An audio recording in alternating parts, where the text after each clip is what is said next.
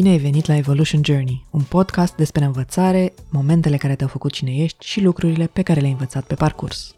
Eu sunt Maria Bercea, gazda acestui podcast și content creator la Trend. Trend e o companie antreprenorială românească care de peste douăzeci de ani generează experiențe de învățare memorabile și ajută oamenii și organizațiile să se schimbe în bine. În acest episod îl am alături de mine pe Radu Predescu, C E O Autonom Leasing și fost militar de carieră. Radu a petrecut șaisprezece ani în Armata Română, în cadrul batalionului douăzeci și unu Vânători de Munte din Brașov. Spune că era momentul culminant al armatei române din ultima jumătate de secol, pentru că a prins perioada dinainte și imediat de după integrarea țării noastre în NATO. Existau atunci fonduri pentru dotări moderne, trupele începeau să fie pregătite conform standardelor partenerilor din alianță, iar Radu a beneficiat și de multe stagii de pregătire în afara țării, atât ca participant cât și ca instructor NATO. A luat parte și la trei misiuni de luptă, una în Irak și două în Afganistan. În două mii zece a părăsit armata prin demisie, pentru că nu mai regăsea motivația care îl atrăsese inițial, ideea că forțele militare luptă pentru binele omenirii. În plus, sistemul militar românesc începuse să se degradeze, spune el.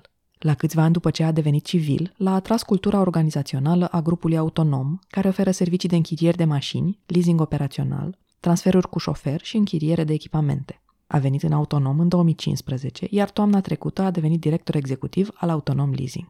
Unele dintre lecțiile pe care le-a învățat în armată îi sunt de mare folos în această poziție, de exemplu cele despre leadership și despre structură. De altele a trebuit să se dezvețe în timp, precum cea despre riscuri. Dacă l-asculți pe Radu, ajungi la o concluzie surprinzătoare. Că lumea militară și cea de business nu sunt așa de diferite. În variantele lor ideale, ambele lucrează cu o misiune și în amândouă, liderii buni sunt cei care stau în mijlocul oamenilor. Bună, Radu! Bine ai venit la Evolution Journey! Salut, Maria! Bine te-am găsit la Evolution Journey și mulțumesc pentru invitație! Uite, prima întrebare pe care o pun tot timpul invitațiilor este cum te-ai descrie tu într-un minut cuiva care te cunoaște pentru prima dată? Mamă, ce tare asta. Hai să răspund că să nu-mi treacă minutul. Uh, sunt un om care m-am născut într-o familie simplă. Am avut foarte multă libertate din partea părinților mei. N-am avut pe cineva alături care să mă călăuzească în viață, să-mi arate calea. Și cred că ăsta a fost și un avantaj, pentru că mi-am ales singur calea și am învățat the hard way să identific direcții. Am greșit enorm. Și mă bucur că acum am aproape patruzeci și șapte de ani, că greșesc din ce în ce mai puțin. Na, pe principiu toate la timpul lor. Îmi dau seama că ăsta a fost pentru mine un avantaj. De asta sunt recunoscător părinților mei și familiei mele și apropiaților mei de atunci. Dar cred că am ajuns în, într-un moment frumos în cariera mea profesională și cred că sunt produsul unor contexte foarte, foarte mișto. Unul dintre lucrurile pe care le caut la invitații din podcastul ăsta este să fi trecut prin niște schimbări în carieră în principal, din care să poată să tragă niște concluzii. Și asta este un lucru care mă interesează foarte tare la tine, faptul că practic ai, f- ai trăit două vieți foarte diferite. Că șaisprezece ani ai fost în armata română și apoi ai părăsit cu totul zona asta și acum ești în business. Și vreau să începem cronologic și să te întreb de ce ai intrat în armată, ce te-a atras la chestia asta? Pe vremea respectivă, eu am fost dotat cu o voință incredibilă, dar în tinerețea mea era total neselectivă. Adică dacă îmi propuneam ceva doar că mi-am propus, pentru mine era clar, băi, n-ai cum să nu ajungi acolo. Și nu aveam neapărat experiența sau cunoștința de a mă răzgândi. Lucru pe care l-am învățat și astăzi sunt la extrema cealaltă. Am puterea să mă răzgândesc, să spun asta, să o comunic celor apropiați, fie că sunt prieteni sau familie sau colegilor în companie. Și mi se pare că e foarte mișto. Chiar cred că am ajuns la un nivel foarte înalt acolo și nu știu unde poate să ajungă. Dar atunci, na, era o chestie cool, era o chestie despre cauză, că bă, în general armata face ce trebuie să facă, au un scop mare, o misiune clară. Na, ca băiat și am luat decizia asta atunci. Interesant a fost că eu tot ce fac, fac la un nivel cât de înalt posibil. Adică dacă e la un nivel mediocru, nu, nu mă duc. Și atunci am avut și ocazii care mi-au întărit convingerea că bă, ai făcut alegerea bună și continuă. Dar a fost un context care astăzi nu l-aș mai regăsi, nici măcar teoretic, nici la am acum vârsta de atunci nu l-aș regăsi. Adică, na, era perioada în care România se pregătea să intre în NATO, în care învățarea în armată era, dacă vreți, externalizată și am avut șansa să mă formez ca militar în afara României. Și mi s-a părut extrem de fascinant așa și am avut mult de muncă, pentru că, în primul rând, pe lângă pregătirea militară și fizică și psihologică, pentru că erau teste, trebuia să știi foarte bine limba engleză. Și eu nu știam engleză deloc. Atunci stăteam noaptea și învățam și buchiseam, efectiv. Aveam dicționare scrise pe vremea aceea. Stăteam noaptea până pe la două trei noaptea și învățam limba engleză. Și mă tot testam. Veneam la București, eu din Brașov fiind, veneam la minister, ei mă testau și ăștia erau americani sau englezi. Dar nu mi-a luat foarte mult timp, hai să spun poate un an, un an și ceva.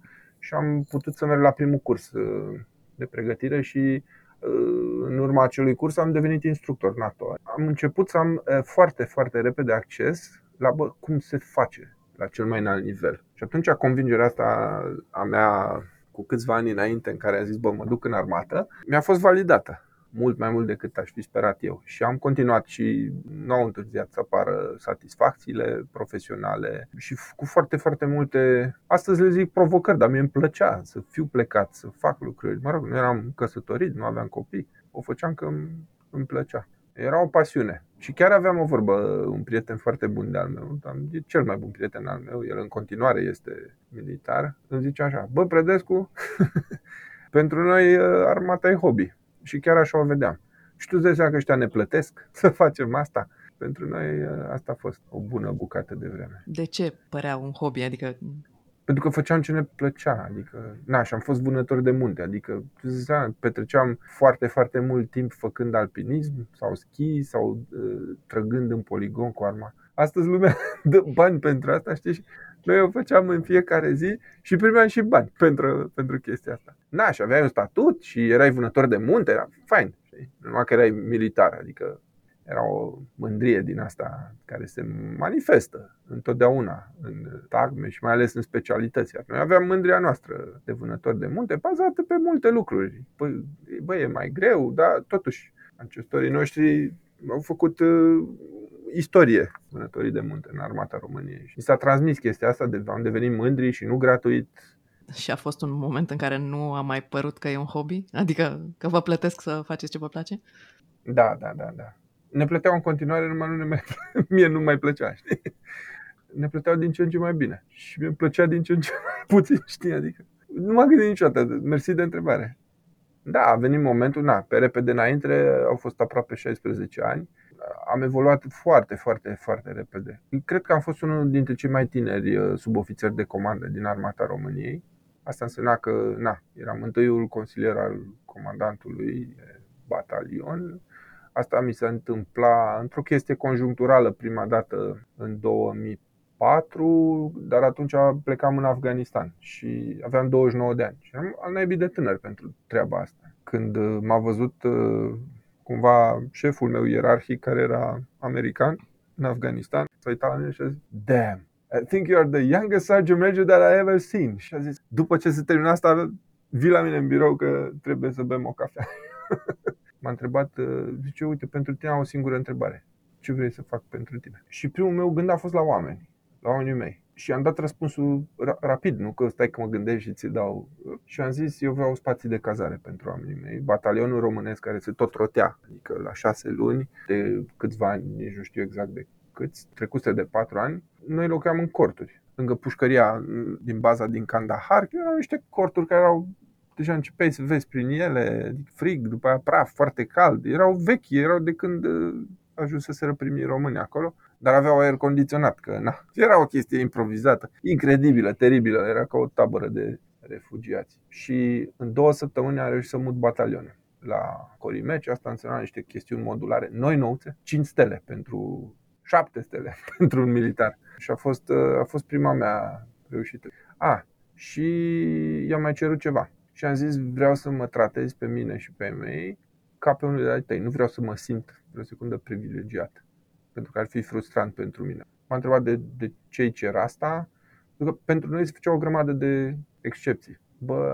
na, ăștia nu, altcumva, au, avem noi niște reguli specifice aici în bază, dar na, ăștia sunt români, nu le respectă, nu știu, să spunem că merg cu viteză mai mare decât trebuie, toate mașinile. E un singur exemplu, se întâmplau și altele. Dar omul aprecia foarte tare chestia asta și la fel eu am apreciat că am primit locuințe pentru toți oamenii. A fost mișto. Pe care, ca să mă întorc la întrebarea ta, aproape de finalul carierei mele militare, mi-am dat seama că nu mai pot să am impact în ceea ce făceam și mai ales în legătură cu oamenii. Mai mult decât atât, eram foarte, foarte aproape. În momentele acelea în care trebuia să-ți motivezi oamenii, dar fără să vină din tine, pentru că te obliga sistemul. Să spui, bă băieți, hai că se poate, hai că mai încă un pic, stai că o să primim și de alea, și de alea, și de alea. Sau hai că o să facem lucrurile așa cum ar trebui să le facem. Începuseră să se dilueze și mi-am dat seama că sistemul militar se degradează și mi-am dat seama că leadership-ul în care eu credeam și tot ceea ce știam mai bine și toată experiența pe care am avut-o, am dezvoltat-o în legătură cu oamenii și cu ce fac ei de obicei pe acolo, se dezvoltă niște legături incredibile. Adică nu cred că le regăsești în altă parte, că așa e specificul, deveneau ceva de plastic. Și pur și simplu atunci am decis că o să părăsesc sistemul. Cu totul. Adică nu puteam cu jumătăți de măsură, puteam efectiv să fac pasul lateral, să mă duc într-o chestie administrativă și să îmi încasez în continuare salariul și să ies la pensie. Apropo, aproape toți colegii mei de promoție sunt pensionari astăzi. Na, ei zic că sunt happy. Eu cu siguranță n-aș fi fost happy că nu știu ce ați făcut. Adică este despre impact. Mă, poți lăsa o amprentă, adică poți să dezvolți oamenii, poți să faci chestii noi, poți să simți că faci ceea ce trebuie. Dacă răspunsul este da, atunci mă bag și eu. Altfel, nu mai am acea motivație intrinsecă de care am eu foarte mare nevoie. Care era de fapt motivația asta intrinsecă atunci când era? Mă, faptul că împreună cu niște oameni pe care i-am crescut, putem face niște lucruri incredibile. Și în armată puteam face istorie. Tot ce înseamnă istorie, dacă ne uităm așa, jaloanele și punctele importante din parcursul istoric al acestei rase umane, istoria nu se poate face fără armată. Punct. Adică toată istoria a fost așa. Bă, vrei să faci ceva așa, ai nevoie de armată. Și aveam ocazia să facem asta. Mai ales că în perioada respectivă erau conflicte, două conflicte majore, Afganistan și în Irak, am participat la ambele. Chiar simțeai că ai impact. După care, faptul că am evoluat și că sistemul mi-a... E un nonsens. Faptul că sistemul mi-a creat atâtea oportunități de dezvoltare și că m-am dezvoltat într-un ritm accelerat și am văzut cum ar trebui să facă lucrurile, a fost pentru mine o piedică. Și de asta n-am mai putut să continui. Pentru că, bă, știu că se fac lucrurile așa, ele se fac câș. Na, și atunci intervine așa o ruptură majoră. A fost o investiție proastă a sistemului în mine. Pentru că au investit mult, m-au folosit și îmi doream să fiu folosit, adică mult mai mult decât am făcut-o, doar că tot sistemul a fost ăla care mi-a arătat calea și tot el mi-a arătat, bă, dar degeaba ți-a arătat calea că nu poți să o pui în aplicare. Radu a făcut parte din grupul țintă al Ministerului Apărării Naționale, un grup select de militari pregătiți la cel mai înalt nivel în perioada integrării României în NATO. Dintre ei, jumătate au părăsit deja armata, mulți prin demisie, la fel ca Radu. Prin asta au renunțat la toate drepturile militare, de la pensie până la dreptul de a purta uniforma militară la evenimente. Pentru uniformă, Radu a cerut derogare. Nu a primit. Dar de ce ai fi vrut să poți să porți uniforma? Pentru că am fost mândru să o fac și în continuare sunt mândru că am făcut parte din armată și am învățat lucruri ok acolo. Am rămas cu lucrurile bune și nu sunt puține. În continuare discut cu foștii mei camarazi, ne întâlnim, e foarte, foarte ok. Între timp s-a rezolvat asta cu ținuta, pentru că acum un an am devenit în mod oficial militar veteran în teatrele de operații și statutul ăsta vine la pachet și cu dreptul de a purta uniforma militară. Spuneai că ai învățat foarte multe. Ce ai învățat? Fua, fua. Uite, la ce fac astăzi? Ok, dau din casă un pic. Autonom a achiziționat divizia de leasing operațional a grupului Țiriac și mâine va fi closing-ul, am primit avizul Consiliului Concurenței. Eu... Acum am pregătit și o să începem integrarea. Asta înseamnă, na, oameni, colegi, noi colegi, portofolii, clienți, multe lucruri operaționale și așa mai departe. Ei, când m-am apucat să-mi fac planul, pentru integrare, l-am făcut exact pe structura pe care o știam din armată și o știam dumnezeiește. Structura învățată de Radu din armată conține șase componente. Prima sunt oamenii, a doua informațiile despre ce faci tu și ce fac ceilalți, adică piața, trendurile, competiția. A treia sunt operațiunile, a patra logistica și administrația. Componenta numărul cinci este comunicarea, în termen de business P R-ul, iar a șasea comunicațiile și informatica. Și atunci asta, la astea m-am uitat, la toate. Structura mea pentru integrarea asta, dacă mă uit acolo, ok, aici a, a cascadat, le-am detaliat mult mai mult, le-am spart în bucățele, am implicat mai departe colegii. Asta este un, unul dintre lucruri, structura. Și mă ajută să nu uit mare lucru. Și în armată pare a fi o chestie rigidă, dar te ajută foarte mult. N-ai cum să ratezi lucruri.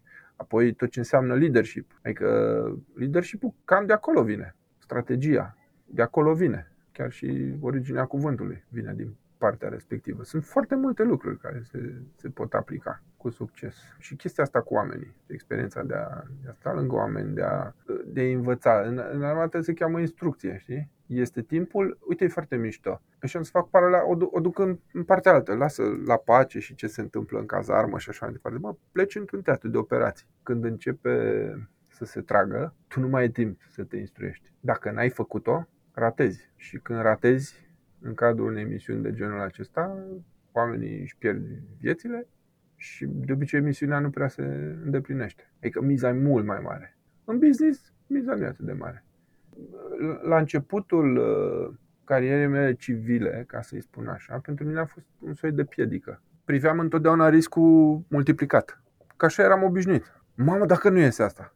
Ok, și dacă nu iese ce? Și am învățat-o foarte bine aici în autonom. Mă bucur că destul de repede, drept urmare, astăzi ocup rolul ăsta, știi? Dar ok, e și despre contextul în care te afli, de compania în care ești, de cultura pe care și de ce lideri ai parte să ai în față. Aici am fost foarte, foarte, foarte norocos, toată viața mea. Am avut o perioadă destul de scurtă înainte de autonom în care am avut și alt gen de lider, dar am învățat enorm de acolo. Uite, e un citat foarte fain. Și deciziile bune uh, vin din experiență, iar experiența vine din decizii proaste. Important este să le conștientizezi, să le valorifici, să fii vulnerabil, să spui că ai fost uh, neinspirat, că ai fost prost. Să ți-o spui ție în primul rând și după aia cum ar fi să le transmiți și colegilor tăi sau celor pe care îi conduci, îi coordonezi. Băi, uite, eu am luat decizia, a fost acolo, acolo. N-a ieșit pentru că nu m-am gândit eu la asta. E loc pentru genul ăsta de vulnerabilitate în armată? Da, eu o fac. Eu, eu am făcut-o și o fac astăzi mai mult decât oricând. Și mă face să, să mă simt puternic. Chiar mă face să mă simt puternic. Adică e, poate suna o utopie, știi? Dar vulnerabilitatea pe mine mă face să mă simt puternic. Pentru că sunt eu, știi? Suntem noi. Adică suntem vulnerabili, este în adâncul nostru. Noi acum vorbim de cum o transmiți, o manifesti sau nu. Dar e fain să fii tu și fain să le spui oamenilor, this is me, this is me. Imaginea din filme, că de altundeva nu am fac o imagine despre ce înseamnă armata, e cam opusă zonei astea de vulnerabilitate. De oameni care nu greșesc niciodată sau nu recunosc că a greșit. Da, da, da na, aia din filme e extreme, știi, că sunt momente de conflict în care te bați, te omori cu alți oameni și oamenii sunt foarte buni, știi?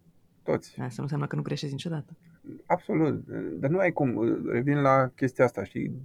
De ce ordinul se execută și nu se comentează? Pentru că n-ai timp. Și când realizezi în calitate de lider, bă, eu n-am timp, știi? Eu nu pot să stau nu știu cât să iau decizii. Acum, la mine e simplu. Dacă, dacă comand stânga și de fapt trebuie să rupem contactul în dreapta, ne ducem naibii cu toții, știi? Și atunci, în capul liderului sunt multe, multe, multe lucruri. Adică am oameni care au capacitate să facă asta, au resursele necesare, iar eu sunt uh, citov, da? Și pot să iau o decizie bazată mult pe experiență, pe scenariile pe care le-am făcut împreună cu ei, pe tot ce am discutat la pregătirea misiunii, pentru că se discută mult acolo. Scenariile astea și comunicarea este bidirecțională la pregătire. Este firesc, cine nu o face așa, ratează mult. Mai e un citat fain din uh, generalul Patton, care zice așa: spune-le oamenilor ce să facă, nu le spune cum și lasă-i să te uimească cu rezultatele lor. Și e foarte, foarte mult despre încredere. Și despre autonomie. E o chestie uh, aparent uh, ne la locul ei. Uite, ce poți să vorbești tu în armată despre autonomie? Despre autonomie. Fă ceva, uite, asta, asta e misiunea, eu să-ți spun ție, comandantului care la rândul lui e comandant, dar este sub mine. Să-ți spune cum să faci, că îți tai aripile. O să fie o discuție bidirecțională. Atunci când dai misiunea, e clară, asta este. E scrisă, e legală, semnezi pentru ea și transmiți ordinul oamenilor. Dar înainte de asta, până acolo sunt niște etape destul de lungi așa în timp. Prima chestiune se cheamă transmiterea intenției, intenția comandantului. Bă, și ea naibii de puternică. Eu îmi transmit intenția, am scopul ăla mare, de-ceul, am și de-ceul și îl livrez, îl spun. Bă, băieți, uite, peste trei luni trebuie să fim gata să mergem în Afganistan, să facem cam asta. După ce ai făcut chestia asta, te întorci la tine și începe să, să-ți planifici. Dar fiecare comandă își planifică pe toate treptele ierarhice. Și o comunicare intensă, câteva luni. Pregătirea pentru o misiune de luptă durează trei luni, pentru șase luni de misiune. E, și la un moment dat se emite și misiunea. Dar când se emite misiunea, înseamnă că au existat toate schimburile astea de opinii, da? S-au schimbat lucruri, s-au creat esopiuri. Sunt multe, multe lucruri acolo. Astfel încât toată lumea trebuie să fie împăcată. Și cel mai împăcat trebuie să fie comandant. Foarte interesant asta cu intenția comandantului. Mi se pare că se, se traduce foarte ușor în, în afară, adică în business. Trebuie să știi care este viziunea, care e misiunea. Apropo, tot misiunea este cuvântul până la urmă. Care e misiunea noastră așa ca organizație și cum vrem să ajungem da, acolo? Da, și, și în cadrul misiunii, scriptic, adică misiunea are niște lucruri ca structură. Ai așa, cine, ce, unde, când și de ce. De ce este, bă, trebuie să-l spui. Care e scopul? De ce facem noi acest lucru? De ce mergem noi să luptăm în Afganistan sau în Irak? Dacă nu ai de ce și nu-l oferi oamenilor, nu, nu va funcționa. Dar este, nu, nu are cum să nu fie, pentru că nu are cum să nu fie. Adică e obligatoriu să fie în, în structura misiunii, de ce-ul. Și, de fapt, uite, foarte aproape de momentul în care am părăsit sistemul, tot primeam de-ceul și credeam în el. Era destul de simplu, că noi mergem acolo să consolidăm securitatea Afganistanului, să avem grijă de civilii ăia, ei să poată să-și dezvolte țara și așa mai departe. Și mi-am dat seama că de-ceul ăla nu numai că nu e ăla, ci e cu totul altul. Asta mi-am dat eu seama. Și atunci m-a ajutat foarte mult să, să iau decizia, să zic, bine băieți, nu mai vreau să fac parte din chestia asta. Că e o minciună. Poți să spui on the record de ce, care credeai de fapt că e adevăratul de ce? Bă, mă leg de Afganistan, pentru că am fost de două ori acolo, o dată în două mii cinci și o dată în două mii nouă a fost ultima mea misiune. Și mă pot lega pentru că sunt date oficiale. În două mii cinci a fost primul meu contact cu un teatru de operații și mi s-a părut wow. Adică să vezi la lucru resurse incredibile, tehnică militară, atâția militari din mai multe națiuni care servesc o cauză nobilă. Atunci, în două mii cinci, din Afganistan plecau undeva la aproape șaizeci la sută din producția mondială de opium. În două mii nouă, deci la patru ani după asta m-am reîntors în Afganistan și am regăsit, cred că eram de două ori mai mulți militari. Tehnologia, tehnica militară era ceva care, cu toate că văzusem în două mii cinci, am zis, a fost wow. În momentul acela, cu capabilitățile pe care ți le-am spus acum, din Afganistan plecau peste nouăzeci la sută din producția mondială de opium. Asta în condițiile în care fiecare zi de război în Afganistan ne-a costat pe noi, omenirea, prețul la, atenție, adică în fiecare zi omenirea a cheltuit, mă rog, NATO, dar tot noi am plătit, contravaloarea a optsprezece școli cu profesorii în ele dotate așa, Ganț. În fiecare zi. Miliarde, miliarde. Și care a fost de-ceul? Adică, hai zicem că, ok, poate că mă înșel eu. Dar care a fost finalul? De-ceul meu era, bă, și era legat de populația aia afgană. Și am văzut, adică am văzut oameni trăind ca pe vremea lui Hristos. După atâția ani de război și cu NATO, prezență clară și hai să-i ridicăm pe ăștia, ei erau praf, mult mai praf, din toate punctele de vedere. Iar cultural, ei nu mai existau ca nație. Te-a surprins ce s-a întâmplat? Cum a arătat, practic, mă rog, urmarea retragerii din Afganistan? Te surprins nu m-a surprins, a fost doar mâhnit. n-are cum să fie ceva bun după lucruri de genul. Dar cred că lucrurile se schimbă și nu o să mai asistăm la lucruri de genul ăsta. Chiar dacă azi se întâmplă ce se întâmplă în Ucraina, sper să se termine repede. Cred că noi, noi am evoluat și cred că societatea reușește să pună din ce în ce mai multe semne de întrebare și chiar să pună presiune pe cei care reprezintă țări, guverne și așa mai departe. Adică o văd și îmi place foarte tare că se întâmplă. Generațiile se schimbă. Eu, eu am patruzeci și șase de ani și chiar eu, na, în optzeci și nouă aveam paisprezece ani. Am trăit vremea în care, cum adică să spui, cum să spui adică să spui că nu-ți convine regimul sau că riscai să intri chiar și în pușcărie. Acum fiica mea la unsprezece ani, cea mică, poate să se ducă în fața lui Iohannis să-i spună, băi, dă-ți demisia că nu ești bun de nimic. Da, dar sunt în continuare țări în care nu se poate așa ceva. Da, da, din ce în ce mai. Da, uite, noi am fost una din... Hai să ne uităm la noi. Putem să ne ridicăm și să spunem și nu numai asta, nu numai că putem să spunem. Putem, putem avea un cuvânt și putem, putem acționa. Și mi se pare că se întâmplă. În România se întâmplă. Poate nu atât de repede sau cu atât de mult impact cu cât ne-am dorit, că sunt foarte multe lucruri care trebuie și pot fi îmbunătățite, dar eu zic că se schimbă. Adică se văd. E timpul să luăm o scurtă pauză de la discuție ca să vă spun de ce suntem într-un podcast care se numește Evolution Journey. Pentru asta l-am invitat la microfon pe colegul meu Cătălin Vasile. Cătălin este consultant în Trend, cu experiență în vânzări și customer experience și product owner al platformei de învățare Evolution Journey, care dă și numele acestui podcast. Evolution Journey punct ro e o sursă completă de învățare continuă în limba română. Construită pornind de la experiența de peste douăzeci de ani a Trend în training și consultanță, Evolution Journey propune instrumente de evaluare, module de e-learning, cursuri online și offline, consiliere de carieră, coaching și consiliere psihologică. Indiferent de cum arată călătoria ta, dacă ești la început de drum sau vrei să-ți antrenezi abilitățile de leadership, ai module dedicate și ghizi care te vor îndruma pas cu pas.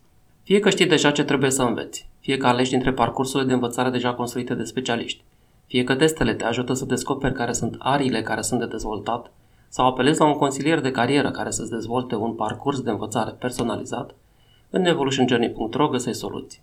Abonamentul costă acum numai doisprezece lei pe lună și îți dă acces la peste o sută de module de e-learning pe care le poți urmări online, pe orice dispozitiv, la orice oră, în ritmul tău. Am revenit la discuția cu Radu Predescu, C E O Autonom Leasing, care îmi povestea despre cariera lui militară. Cum a fost prima oară când ai ajuns într-un uh, teatru de operații? Bă, mi-am aminte călătoria de la aeroport. Era un zgomot infernal, că zburam cu un Hercules și au patru motoare și scoelice și nu auzeai nimic, absolut. Eram total amorțiți, că acolo stai pe un fel de hamaci, așa. Și mi-aduc aminte că eram lungi, așa un cârd mare, mare, de omuleți, cu arme, cu rucsace. Și ne-am suit în, în camioane. Și ce mi-aduc aminte este că îți spuneam că, na, ca să ajungem la noi în, în baza românească, treceam exact pe lângă pușcărie. Băi, și ăia, talibanii, erau acolo pe garduri și țipau la, și ne făceau semne, știi, că ne taie gâtul și de-astea așa. Asta a fost prima impresia mea acolo. Și am zis, wow, way, deal with that, știi? Pregătirea militară te ajută să deal with this? Da, pentru că militarii de obicei fac lucruri în medii aparte față de ce se întâmplă în societatea civilă. Pentru că m-ai întrebat cum a fost prima oară într-un teatru de operații, este că ți se deschid toți porii, e o chestie total nouă, singurul lucru pe care te bazezi sunt cei de lângă tine. Ei sunt singurii neschimbați, ei sunt acolo cu tine, e a doua ta familie. În rest, indiferent de pregătire, indiferent de ce vezi prin poze, prin filme, mirosul e total altul. Adică, pe mine, dacă mă legi la ochi și mă duci în baza din Kandahar, s-ar putea să o recunosc după miros. La fel dincolo în Zabul, la fel în Basra, în Irak. Când ai fost în pericol, pericol real de moarte, să spunem? Au fost câteva situații, dar cea mai intensă a fost în două mii cinci, în Afganistan. A fost un episod în care am pierdut un coleg, a murit și am avut alți colegi răniți. Narcis Ionel Săracu nu mai este printre noi, a devenit istorie într-o fracțiune de secundă. A fost prima oară și noi eram, majoritatea eram la prima misiune. Este șocant, este e un sentiment greu de descris. Ce m-a macinat pe mine cel mai tare a fost neputința. Este ceea ce e ireversibil, nu mai poți să dai înapoi și te simți, te simți atât de mic și neputincios și simți extrem de intens toate lucrurile astea. Ei, după o perioadă, perioada asta, chiar am fost coși de la misiune, vreo, cred că vreo două săptămâni, tocmai pentru asta, să stăm împreună, să ne ocupăm de repatrierea lui Narcis, să, na. Și după aceea, pe baza informațiilor primite, am aflat care era gruparea, unde se află și am plecat să-i căutăm. Și să-i anihilăm, numai să-i căutăm. A, o chestie care trebuia să dureze patru sau cinci zile s-a transformat în cea mai lungă misiune pe care a avut-o vreo subunitate după al doilea război mondial, românească, paisprezece zile, cred că am stat.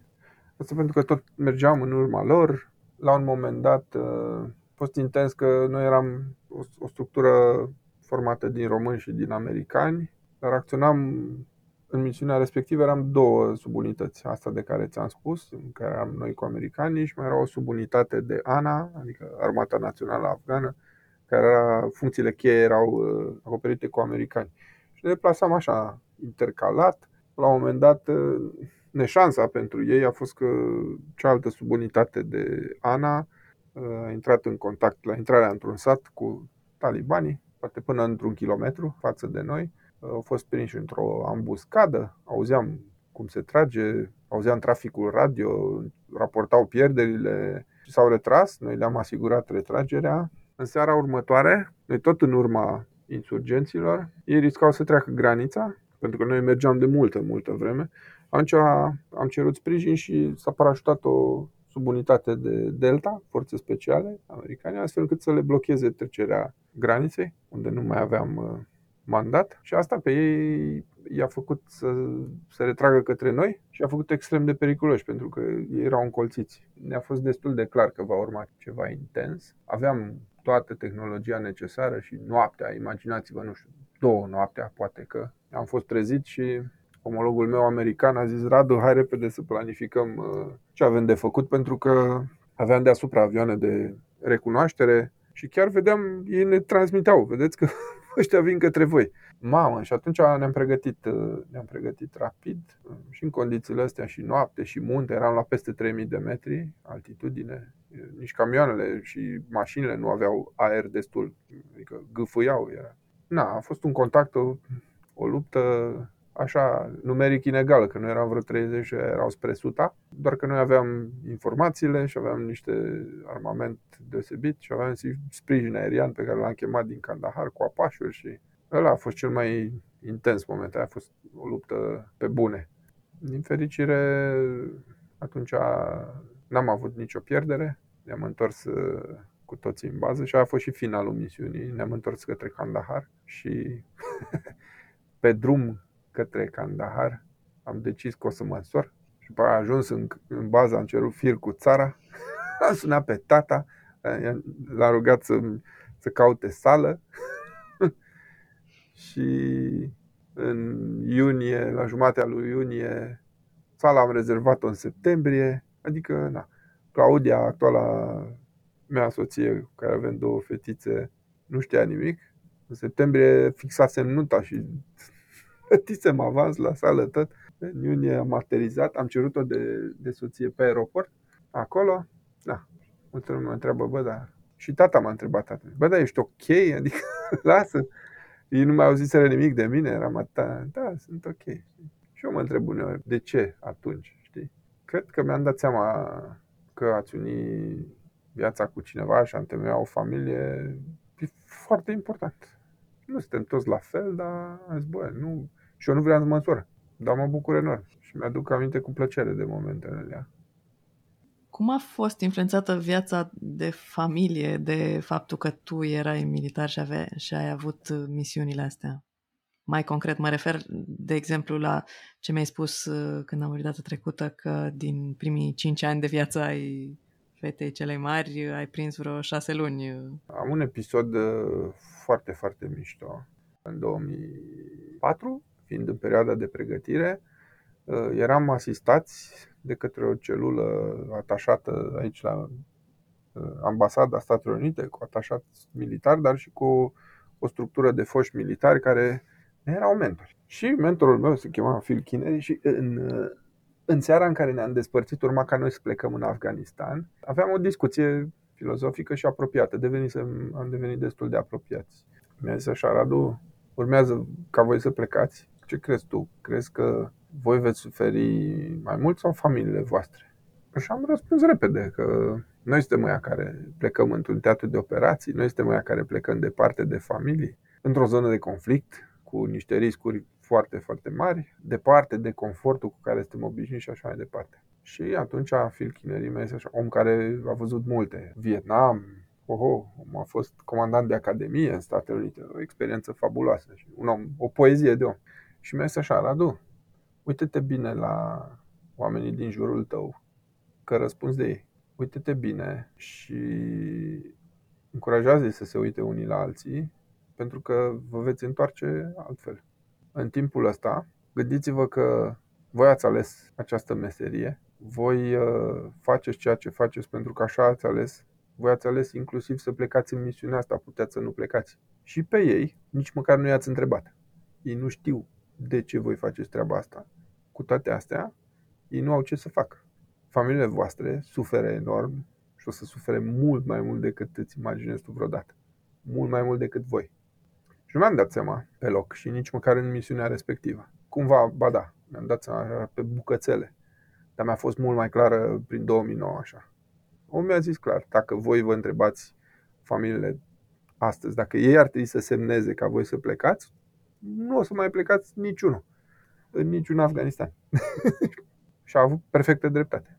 Mi-aduc aminte că atunci când a murit Narcis, cineva a vândut informația și ProTV-ul cred că a aflat primul și pe toate televiziunile și a apărut știrea. În Afganistan a fost un incident, un militar este rănit și alții foarte grav răniți și nu știu ce. Punct. Du-te met și vezi ce fac patru sute cinci familii în România în momentul ăla. Cred că te-am întrebat și data trecută dacă a cântărit și familia la decizia ta de a părăsi armata, dincolo de D C-ul care s-a diluat și armata care nu mai era la fel.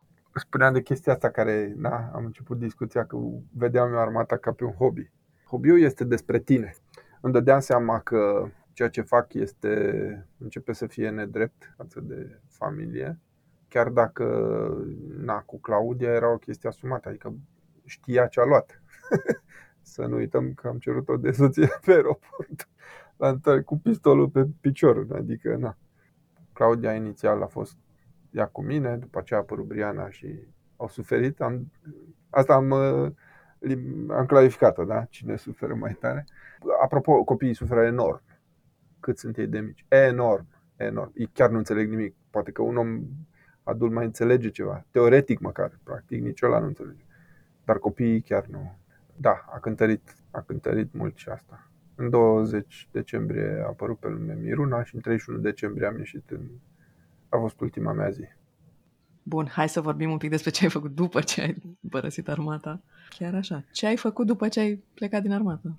Am găsit un grup de firme din Brașov, din rolul de director executiv. Acționarul principal ne cunoșteam, era amic, fusese și el în armată, adică na. A fost și acolo multă învățare, dar bazată pe, mai degrabă pe așa nu, acea, aia cu deciziile bune vin din experiență și experiența din decizii proaste. Dar în perioada respectivă eu am devenit client autonom. Am avut șansa să observ calitatea serviciilor, că na, eram client. Am avut șansa să-i cunosc pe oamenii din Brașov, să-mi dau seama că bă, e total diferiți. Na, e o chestie foarte mișto, adică mă, cum pot să fie oamenii ăștia atât de relaxați? Să facă lucrurile atât de cu... Îi simțeai că prin pori, adică oricând. După care cred că la un moment dat am avut nevoie de ceva intervenție pe la Cluj. Și am fost acolo, zic, bă, dar ăștia sunt tot la fel, adică, na, la Brașov, dar venit aia repede, stai, ce să fac? Mi-au făcut pe loc, nu știu, nici n-a trebuit să-mi dea mașină de înlocuire sau... Și după aia am avut ocazia să-l cunosc pe Marius Ștefan, unul din cei doi frați fondatori autonomului. Marius și Dan Ștefan sunt fondatorii. a fost o discuție foarte faină și când după discuția cu Marius, sau în timpul discuției cu Marius, mi-am dat seama că bă, cam înțeleg de unde vine. Asta e o cultură. Și mi-a plăcut. Și după aceea l-am întâlnit și pe Dan Ștefan și lucrurile mele au fost foarte clare atunci, așa am zis, bă, e mișto. Mă apropiasem foarte tare de Aurel, colegul nostru de la Brașov, care e unul din primii angajați Autonomului și conduce regiunea, centru, adică, na. Și el îmi cunoștea destul de bine situația și profesională și familială, adică devenisem destul de apropiați. La un moment dat mi-a zis, uite Radu, dacă, dacă vrei la un moment dat să faci pasul în lateral sau să schimbi, că mi-a zis, dacă vrei să schimbi vaporul sau barca, nu mai știu, corabia, dă-mi te rog un C V, că uite, pentru oameni ca tine sigur o să fie loc. Și nu a durat mult din momentul acela și mi s-a oferit ocazia asta. Inițial am fost director regional de vânzări pe regiunea de centru și după aceea am preluat echipa națională de vânzări și în toamna anului trecut am, am preluat întreaga divizie de leasing operațional. Pe repede înainte asta, asta a fost povestea. Mai făcusei vânzări înainte? Nu, ce să... Da, ok, vă... ok, aici în latura asta civilă, ăștia câțiva anișori, dar eu cred că orice am face, în, în orice companii am activa, oricine face vânzări, voluntar sau nu, dar nu făcusem la modul ăsta. În plus de asta am avut parte de o doză strașnică de, de învățare, chiar de la cei doi fondatori și de la colegii mei și după aceea de la trainer și de la voi, de la Trend, adică am pus pe mine bine, bine. Mi-a plăcut, eu cred că este despre... Adi, Adi, chiar Adi Florea are o vorbă. Adi Florea e unul dintre fondatorii Trend, compania din care fac și eu parte. Bă, vânzătorii buni nu există, bă, vânzătorii buni se fac. Și eu cred că m-am făcut, nu știu cât am fost de bun vânzător. N-am fost un vânzător rău, asta e clar. Acum sunt... foarte recunoscător pentru că mă uit la colegii mei și văd că fac lucruri faine, lucruri mari, lucruri importante și cumva, chiar dacă nu mai vând în mod direct, cred că un pic de impact am și eu în viața lor pentru că încerc să creez context și mă bucur că îmi iese când îmi iese. Dar asta caut, să creez context. Ai spus la început, am greșit enorm și vreau să ne întoarcem acolo. La ce te refereai? Ce greșeli ai făcut? Cred că mai degrabă legat de capacitatea mea de a mă uita în oglindă. Cred că nouă ne este destul de greu să recunoaștem că am greșit. Îți spuneam că eu mi-am dezvoltat capacitatea asta. E și în mine ceva, dar cred că mi-am dezvoltat-o. Și atunci dau seama rapid când greșesc. E important să o identifici. Și cred că la ce fac eu astăzi este important să transmit asta cu oamenilor, colegilor mei, că este ok să greșim. Și nu este o făcătură și nu e o vorbă mare. Eu chiar am învățat-o chiar de la Marius și de la Dan. Adică ei au pretenția și e foarte mișto. Da, e, e în regulă să greșiți, dar cu o condiție. Ai greșit, vii și o pui pe masă. Și nu ca să nu o ascunzi, ci o pui pe masă ca să învățăm. Și să învățăm cu toții. Și este foarte, foarte mișto. S-a creat o cultură în chestia asta. Și mai ales în echipa comercială și colegii care sunt suport acolo. Și chestia asta chiar este o cultură. Și în Autonom este o cultură. Și ne uităm la ce, ce spun clienții noștri, din ce în ce mai atent, măsurăm lucrurile astea și facem ceva cu ele, la modul real. Pentru că suntem încă în contextul ăsta geopolitic cu războiul de lângă noi. De când a început conflictul ăsta, cumva a fost pe buzele tuturor. Ai făcut ceva diferit cu echipa ta, cu oamenii pe care i-ai în subordine ca să-i ajut să gestioneze ce citeau și ce vedeau sau având în vedere și că înțelegi mai bine ce se întâmplă de fapt? Am făcut câteva lucruri diferite, dar majore. În legătură cu oamenii, da, a fost un zoom rapid, imediat. În, la o zi după ce s-a întâmplat invazia, l-am pregătit repede și împreună cu Dan și cu Marius a fost un mesaj către întreaga organizație. Așa am avut și eu câteva minute în care să transmit niște opinii, dar mai ales niște gânduri despre ce urmează, astfel încât e ok ca oamenii să știe. Da? Dar n-am făcut decât să-mi accesez memoria și experiențele trecute și cumva să conectez și să fac o paralelă între cum vom fi impactați și ce vom simți. Și a fost foarte bine, că ăsta a fost un mesaj. Ok, toată lumea l-a auzit. Dar după aceea am stat de vorbă cu oamenii și individual. Nu am imaginat că poate fi atât de dur și că oamenii pot simți lucrurile atât de diferit. Ce știu să fac este că ascult oamenii pentru a înțelege, nu doar pentru a asculta. Și în momente de genul acesta este foarte important să o facem și este important să nu ne spunem rapid opiniile. Și este tentant să spun, băi, asta este o prostie, că o să cadă, nu știu ce, bombă nucleară în România. Ea nu o să cadă, dar dacă te apuci să spui în felul acesta, it's not ok. Ascultă-l pe om să înțeleagă și vei vedea că în spate are o, o chestiune perfect logică să gândească așa. Faptul că eu am o experiență diferită și că cumva îmi dau seama că șansele astea sunt minime, minime, minime, chiar și teoretic, nu e foarte valoros dacă o transmiți pur și simplu. Nu o să cadă racheta. Și părerea ta este una total la napoda și orea. Ești nebun de-a dreptul să creezi asta. Și mă întorc și am plecat și am pretenția că, bă, stai, că eu am un pic cunoștințe mai mari pe tema asta și omul ăsta trebuie să mă creadă. Nu, nu, trebuie să stai acolo, să asculti, să înțelegi. Pentru că după aceea se calibrează și răspunsul. Pentru că vei adresa exact temerile colegului, colegilor. Dar un lucru foarte important pe care l-am transmis din prima este, în momente de criză, înghețăm. Nu știm ce se întâmplă. E o chestie absolut nouă. Războiul lângă noi. Erau, toate burtierele erau cu asta. Războiul de lângă noi. Este ceva nou, e ceva cu care nu suntem obișnuiți. E ceva cu care cei mai mulți dintre noi erau convinși că nu o să se întâmple. Bă, în mileniul ăsta, aici în Europa, în inima Europei, e greu de crezut. Sau mă rog, foarte puțini au crezut asta. Și cu toate astea s-a, s-a întâmplat. Și atunci mesajul meu către oameni a fost, bă, trebuie să vedem care e rolul nostru. Ce facem noi? Colegii de la vânzări fac vânzări. Ok, ce înseamnă asta? Discuții cu clienții, tata, hai să ne uităm acolo. Ce scrie pe tine? Maria ce face? Maria face podcast-uri și creează content. Maria trebuie să facă asta în continuare. Pentru că ne oprim cu toții, se va multiplica toate sentimentele astea de anxietate, de ce se întâmplă în momentele de criză.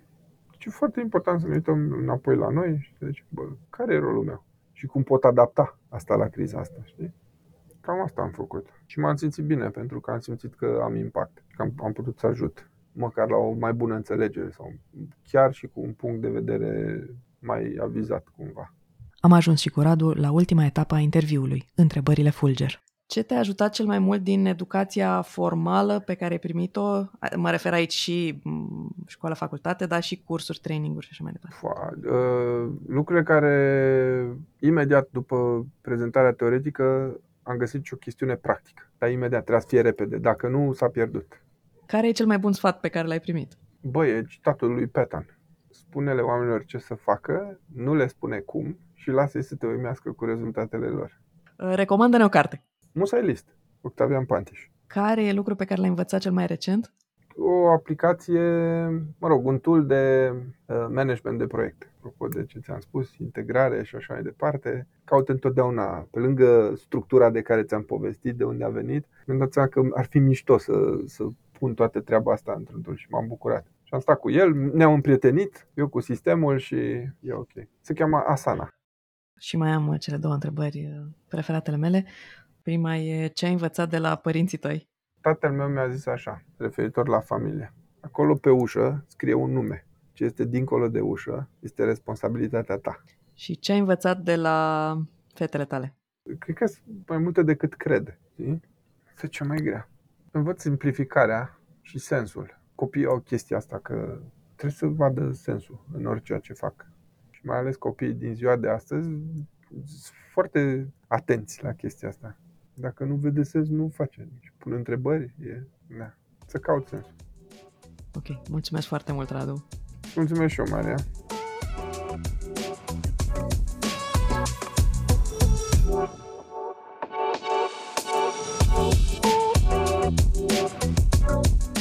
Îți mulțumim că ai fost alături de noi în Evolution Journey, un podcast cu povești despre învățare, momentele care te-au făcut cine ești și lucrurile pe care le-ai învățat pe parcurs. Dacă vrei să ne spui ce ți-a plăcut sau cum să facem mai bine data viitoare, scrie-ne la podcast arond evolution journey punct ro sau lasă-ne un mesaj în anchor punct f m. Ca să nu ratezi următoarele episoade, abonează-te la Evolution Journey Podcast în Spotify, Apple Podcasts, YouTube sau alte aplicații de podcasturi și urmărește paginile de social media Trend și Evolution Journey. Iar dacă poveștile din acest podcast te-au inspirat să-ți continui dezvoltarea, intră pe platforma evolution journey punct ro, unde îți poți crea propria călătorie de învățare împreună cu ghizii și consilierii noștri. Eu sunt Maria Bercea, gazda acestui podcast, și îți mulțumesc că ne-ai ascultat!